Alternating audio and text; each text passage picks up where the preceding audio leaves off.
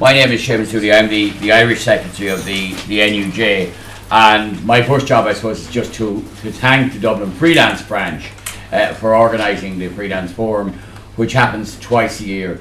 Uh, it used to be run directly by the Irish office, and it was a hit and miss affair. Since the Freelance Branch has become involved in organising it, it's become an important uh, feature of the of the union. And uh, I want, in particular, in acknowledging the work of the branch, to thank Ger Cunningham, who really is the person who puts it all together. And uh, thanks very much, Ger.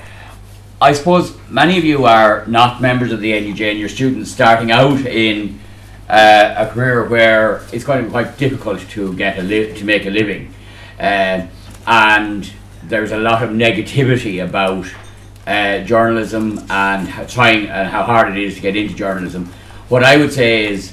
Um, you're moving up near the front. Anyone coming in late moves up to the front. Uh, the what I would say to you is that journalism is a great profession.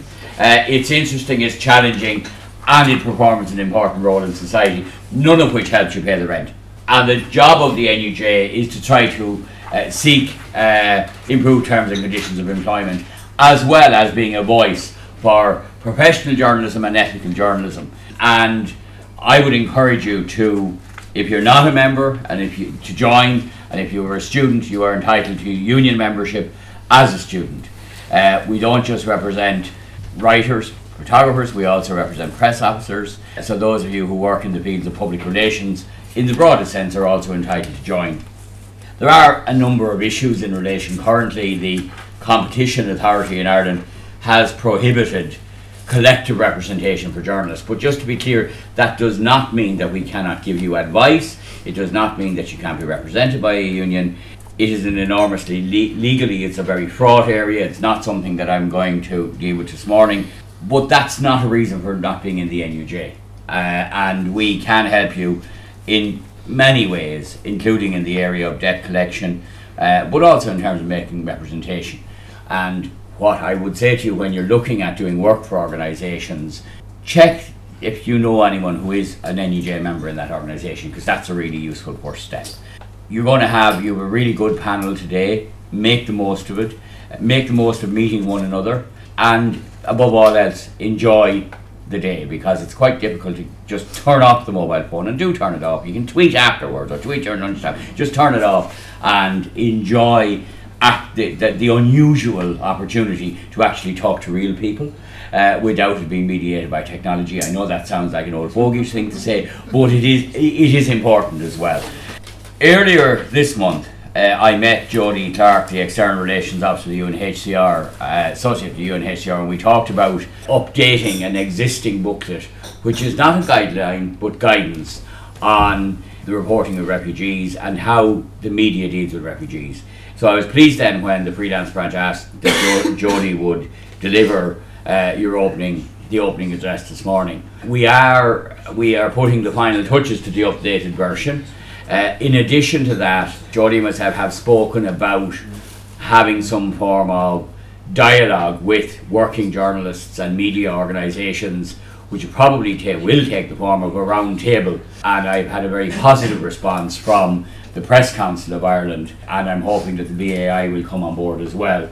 And what we have in mind is a, a Chatham House rules type of engagement uh, where people will turn around and say, not how do we deal with the problem, because I don't see the, the arrival of uh, bright, intelligent, highly motivated, uh, well educated uh, Syrians as a problem for Irish society. The problem is Irish society viewing these the refugees as a problem and looking at this as something. And I, I wear two hats. I'm also on the executive of Congress, and the Irish Congress of Trade Unions is already has already indicated a willingness to use Congress training centres, for instance, as a means of provision of training courses, uh, but also as kind of welcome centres effectively uh, when people arrive in. I don't think we need another set of guidelines, but what we do need is some guidance. Guidance around even cultural awareness of interviewing refugees. Recognising as well that the standards we set in relation to reporting for Irish people are the same for whether you're covering travellers or whether you're covering Denis O'Brien, or well, maybe not Denis O'Brien, or, or, or uh, I'll probably now find this tape is actually going to end up the High Court. Uh, but uh, who stole the memory stick? But, uh, but, but, but, al- but also that we, we, we, we recognise that those in difficulty, those who find themselves the unintended subject of news, have exactly the same rights as public figures, have exactly the same rights as everyone else. And the NUJ Code of Conduct is important in that respect as well. And as young journalists and not so young journalists and as aspiring journalists and people thinking of becoming journalists, I would say to you that the NUJ code is not, we don't expect you to get up in the morning and kneel towards Headland House or Spencer Row and sort of recite the code, but it, is, it provides a framework, it provides a reference which actually says what you do is important. Uh, and it's not just about making money. One company that I deal with where there has been a significant change of ownership and management have now taken to calling journalists data providers or content providers. Well, now, over my dead body, will I become the Irish Secretary of the National Union of Content Providers? Uh, and newspapers have become product. I suppose if you employ managers who used to work in Lidl or Aldi or Tesco and know nothing about journalism, that's what you get. That's a challenge that we face, but actually, like all challenges, uh, it's something to be welcomed. And the uh, you know, today is about examining all of the options, all of the opportunities that are available to journalists, mainly freelance journalists, in making a living in a landscape which has changed and how you uh, carve out a niche within that space. I suppose rather than handing back to Ger to hand back to Jody, uh, I'm now going to introduce Jody Clark, who is the External Relations Associate of UNHCR. And in doing that, I'm also going to welcome Niall, who's also here from UNHCR. He's currently working as a, an intern, but he really could probably teach Jody a, a lot because I worked with Niall in the Yes Equality campaign office, and he was one of the quiet people who didn't say very much but got the job done. So good luck with the. Uh, over to you, Jody.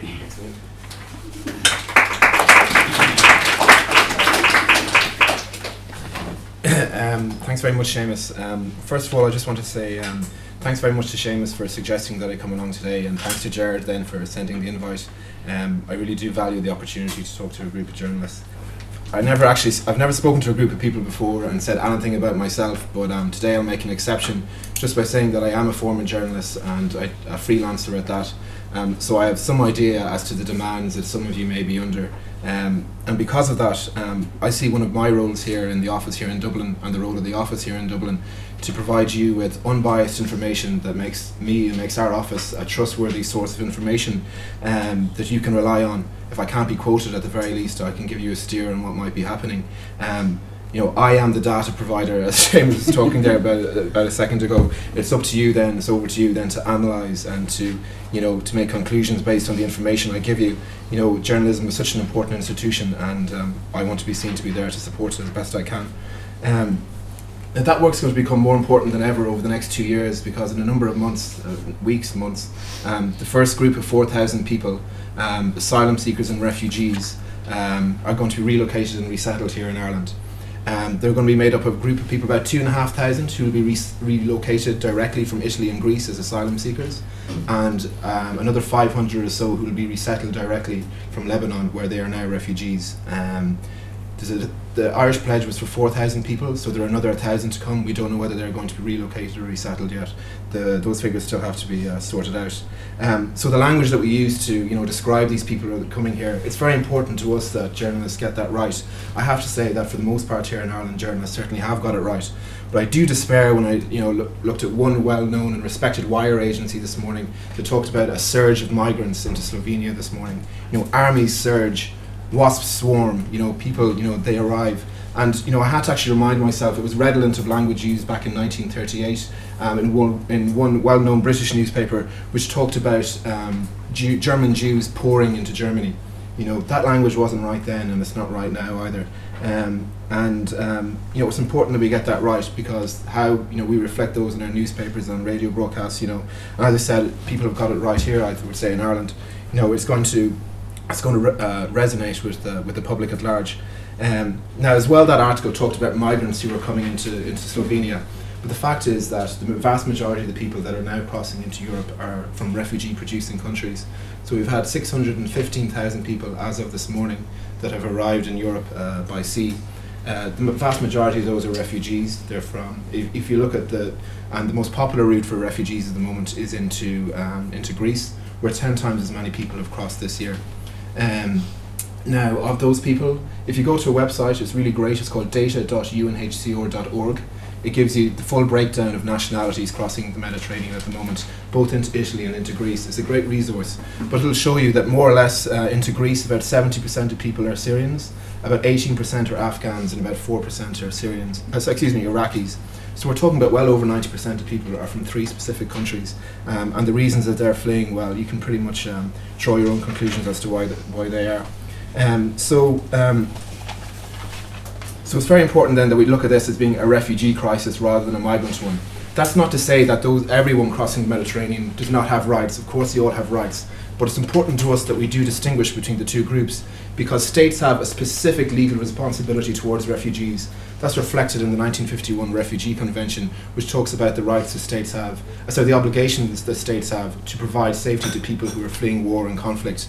Um, A. Gill put it really well yesterday in the Sunday Times, if anyone read his piece, when he talked about people um, fleeing when there's no light, sorry, fleeing when there's um, when there's no light left in the tunnel because the tunnel has been blown up. You know, they're the people that are actually crossing the Mediterranean at the moment. Um, they're not here, you know, to take our jobs, to move into nice holiday homes on the coast and the like. They're here because, you know, because they have no other choice. Um, they want a safe life for themselves and their families. They want a school place for their child. I'll get onto that in a second. The fact that you know about 200,000 children in Jordan have no place in school, uh, and that's sort of one of the reasons why people are crossing. Um, so look, that gives you a pretty good idea as to who is crossing the Mediterranean at the moment. Now, it would be easy to draw the conclusion, uh, based on what we've seen on our TV screens and in newspapers this summer, that everyone and anyone is coming to Europe. Um, unfortunately, um, I'm sorry to uh, you know burst th- this bubble that might uh, you know might uh, might uh, be there in some quarters uh, in public sphere, anyways. But the vast majority of refugees do not live in Europe or the Western world. 86% of refugees around the world live in poor and developing countries. In fact, if you look at the top 10 refugee hosting countries in the world, not one of them is a European country. In fact, not one of them is what we would call a country in the West. Um, the mega crisis from Syria and Iraq has displaced 15 million people. But even outside of Jordan and Lebanon, Turkey, these countries that host millions of refugees, uh, you think of Iran and Pakistan, which between them host two and a half million people, Afghans, and have done so without much fanfare uh, for about a generation. Um, and this gets to the heart of what's happening in Europe at the moment and why it's so important that Europe gets it right. Because if Europe, this great continent of ours, says that we can't do this right, that we can't take in these people, then what hope is there that all these other countries will say that we should do so either? So you think of uh, Kenya, which has the world's largest re- refugee camp in Dadaab in the north of the country, hosts about 400,000 people. Isn't a very pleasant place to live, uh, having been there a few times. Um, you know, what hope is there that Kenya will say, well, we'll continue hosting these people if the Europeans say they can't? Or what hope is there that Ethiopia or Uganda, which hosts hundreds of thousands of refugees that have fled South Sudan in the past year and nine months, uh, that they'll continue doing so? So that's why it's so important that we get it right here at the moment. So that moves me on after talking about who is actually crossing the Mediterranean and coming here to Europe uh, and Ireland. Uh, to why they're coming. Well, as you can imagine, uh, war is pretty much the biggest reason. The past five years, we've had 15 new wars have broken out uh, around the world. You think of South Sudan, obviously, when you think outside of uh, when you think outside of Syria and Iraq, but as well Afghanistan, Somalia, these countries. Um, but as well, what's actually happened as well in the last year is that the funding for humanitarian organisations working in these countries where people are hosted um, has, uh, has, has has dropped significantly. So the United Nations' own uh, funding program for Syrian refugees is only 42% funded, and we'd be lucky if we hit 50% at the end of the year. So you're talking about food aid has been cut, people's savings have been depleted. They no longer have you know the money to pay their rent in Jordan and Lebanon. So now you have families who are saying, well, we have no other choice. We have to move on and go somewhere else. Um, so that's one of the main reasons that we see these really large numbers coming across this year. I think in Lebanon as well, you now have to pay $200 a year to register as a refugee. I was talking to one Syrian man here the other day who lives in Ireland, and he's telling me that his mum and his dad and his sister, who's blind, just do not have six hundred dollars to pay for them to stay in Lebanon. You know, they have no other choice but to get on a boat and get across to Europe. Now, it's been suggested, you know, that European policy has in some way, you know, emboldened traffickers to send people across the Mediterranean. But I would say that EU policy has only emboldened tr- people to cross the Mediterranean insofar as there are no safe or legal alternative routes for people to get here. So I think of another Syrian man who lives here in Dublin. He's a restaurateur, and he recently travelled to Turkey, and he did it publicly as well. So I'm not, I'm not uh, saying anything uh, that hasn't been said already. Um, and he went to Turkey to help uh, his family cross the Mediterranean. You know, was that guy a trafficker? Of course he wasn't. He was a smuggler, all right. But he did it because his family had no other choice. He had to help them get across the Mediterranean. He had no other safe way to bring them across. And that's the choice that people face now. They have no safe ways to get across, so they're being forced across in this way. Another point on trafficking. It's been suggested as well that because we have these search and rescue operations in the Mediterranean, or because Angela Merkel put up her hand and said everyone come here, that in some way has forced people, has made people more attractive to come here. But whether you put up fences in Eastern Europe or whether you end search and rescue operations in the Mediterranean, people are going to flee anyways. You know, that's not going to prevent people from fleeing, and in fact, they'll find a way around it. I think another Syrian man who told me about his brother. He paid 50 euros to a trafficker in Hungary, a smuggler in Hungary, who helped him just get sorry in Serbia, who just helped him get across the border into Hungary. You know, people will find a way because, as I said, they have no other choice when they have a gun at their backs in many respects. Um, so, um, so I suppose that's where we're at at the moment. We have about 600,000 people that I said have crossed the Mediterranean this year. Of that, about 700,000, uh, we're going to have about 700,000 by the end of the year. Now, um, about a month ago, uh, the European Union came up with a plan to manage these numbers. In some respects, they acknowledge the crisis, which is very important to do.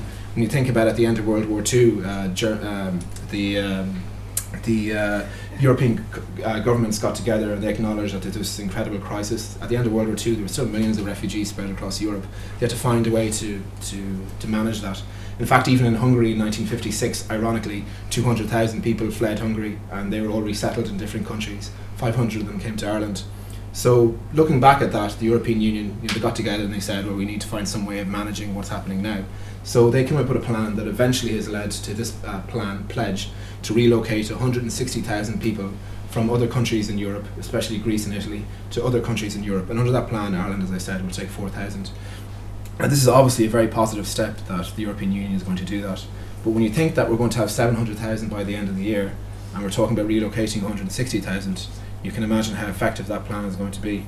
Um, but it's really important as well, though, that as well as looking at those numbers of the people that are coming across and what additional solidarity and burden sharing measures we can give, we can show to Greece and Italy, who are taking all these people in.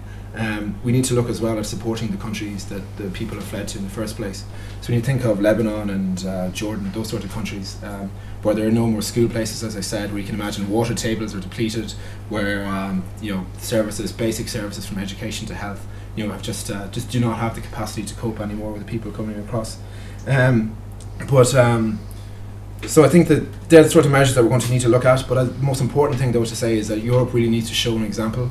Because if we don't show the example, if countries like Ireland don't show an example, um, then you know what hope is it that other countries will in the future?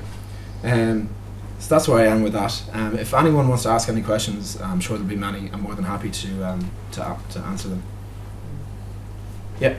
Yeah, just to just, just bring back to journalism real quickly. Uh, even just the, the the wording used, like the, every newspaper has that battle where they're trying to decide do you call it a refugee crisis or a migrant crisis. So we're like, what? How should say like a journalist handle a situation like that where the issue is so polarized that you can't even decide on the name of the problem? Well, that's an editorial decision to make. It's not for me to say, you know. But I can de- definitely say I can describe who are the people coming across, and I can say that the vast majority of the people crossing are refugees. And if you want a definition of a refugee, you look at the 1951 Refugee Convention, which for the first time defined who is a refugee in Article 1. And it's someone who has fled their country because of a well founded fear of persecution based on their race, nationality, um, uh, membership of a particular social group, religion, or political opinion. You know, that's what a refugee is someone who's fled their country on those grounds. Um, so again, it's up to you know a newspaper or a broadcaster or whatever to describe. And I mean, here in Ireland, I mean, I, you know, I'm very happy to say that you know I did get calls from one or two newspaper editors and foreign editors and the like. You did ask me, you know, how should we describe this, you know, and I said, well, I would suggest that this is what's actually happening. But other in other areas, like the BBC, would still insist on calling it a migrant crisis um, because people haven't been called. Um, it hasn't been decided whether people are refugees or migrants yet. But again, that's an editorial decision to make, you know.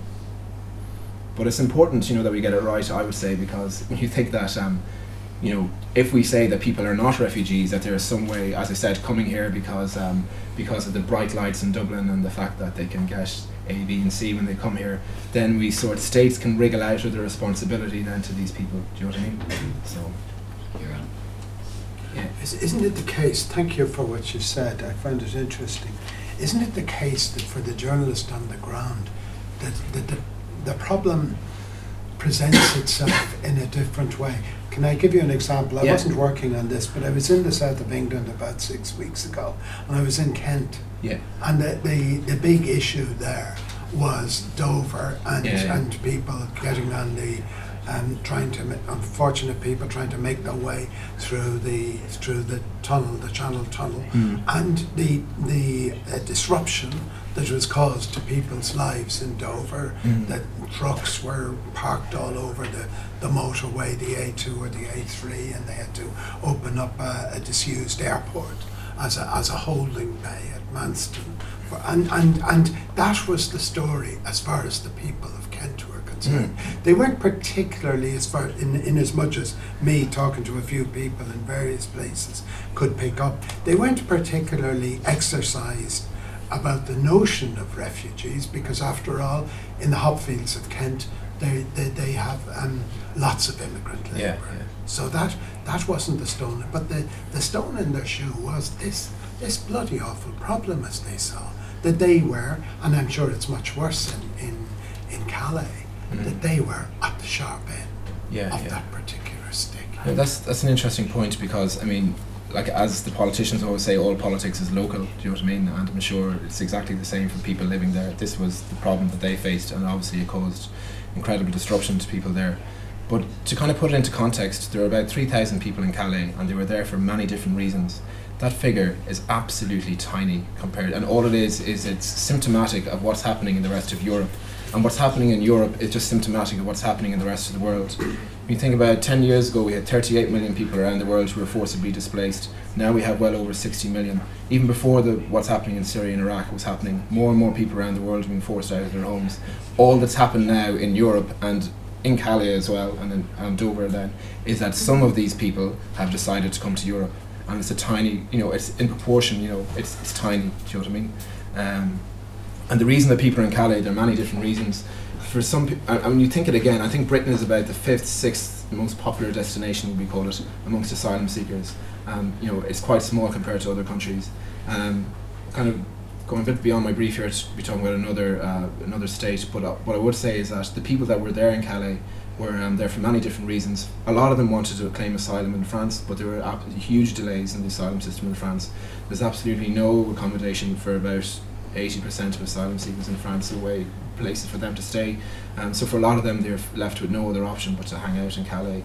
Uh, and that's why, and for a lot of those people as well, they have families in the UK um, and they want to be reunited with them. Um, so, but yeah, but it is, it's a problem in Calais, but I mean, it's, it's just, you know, it's just a reflection of what's happening in the rest of the wor- uh, rest of the continent. Right. Sorry, just can I just check, what was that, that website you mentioned to start with? Uh, data.unhcr.org. yeah. Yeah, I have a question relating to the, the data uh, that you've been referring to, uh, because some people have been saying that a large proportion of the refugees are young men in particular, which Mhm. possibly doesn't make sense when you consider the, um, you know, the arduous journey they've uh, had to make. But I was wondering if you have any um, data on that. That, you know, Well, if you look if you look at that website, it'll show you what the proportion is of young men. You, it's about sixty or seventy percent, something like that, and you can find it there.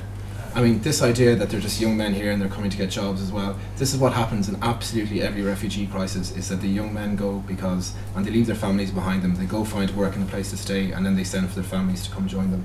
You know, that's that's what happens. You know, you don't want to bring you know your your you don't want to bring vulnerable people with you on one of these journeys.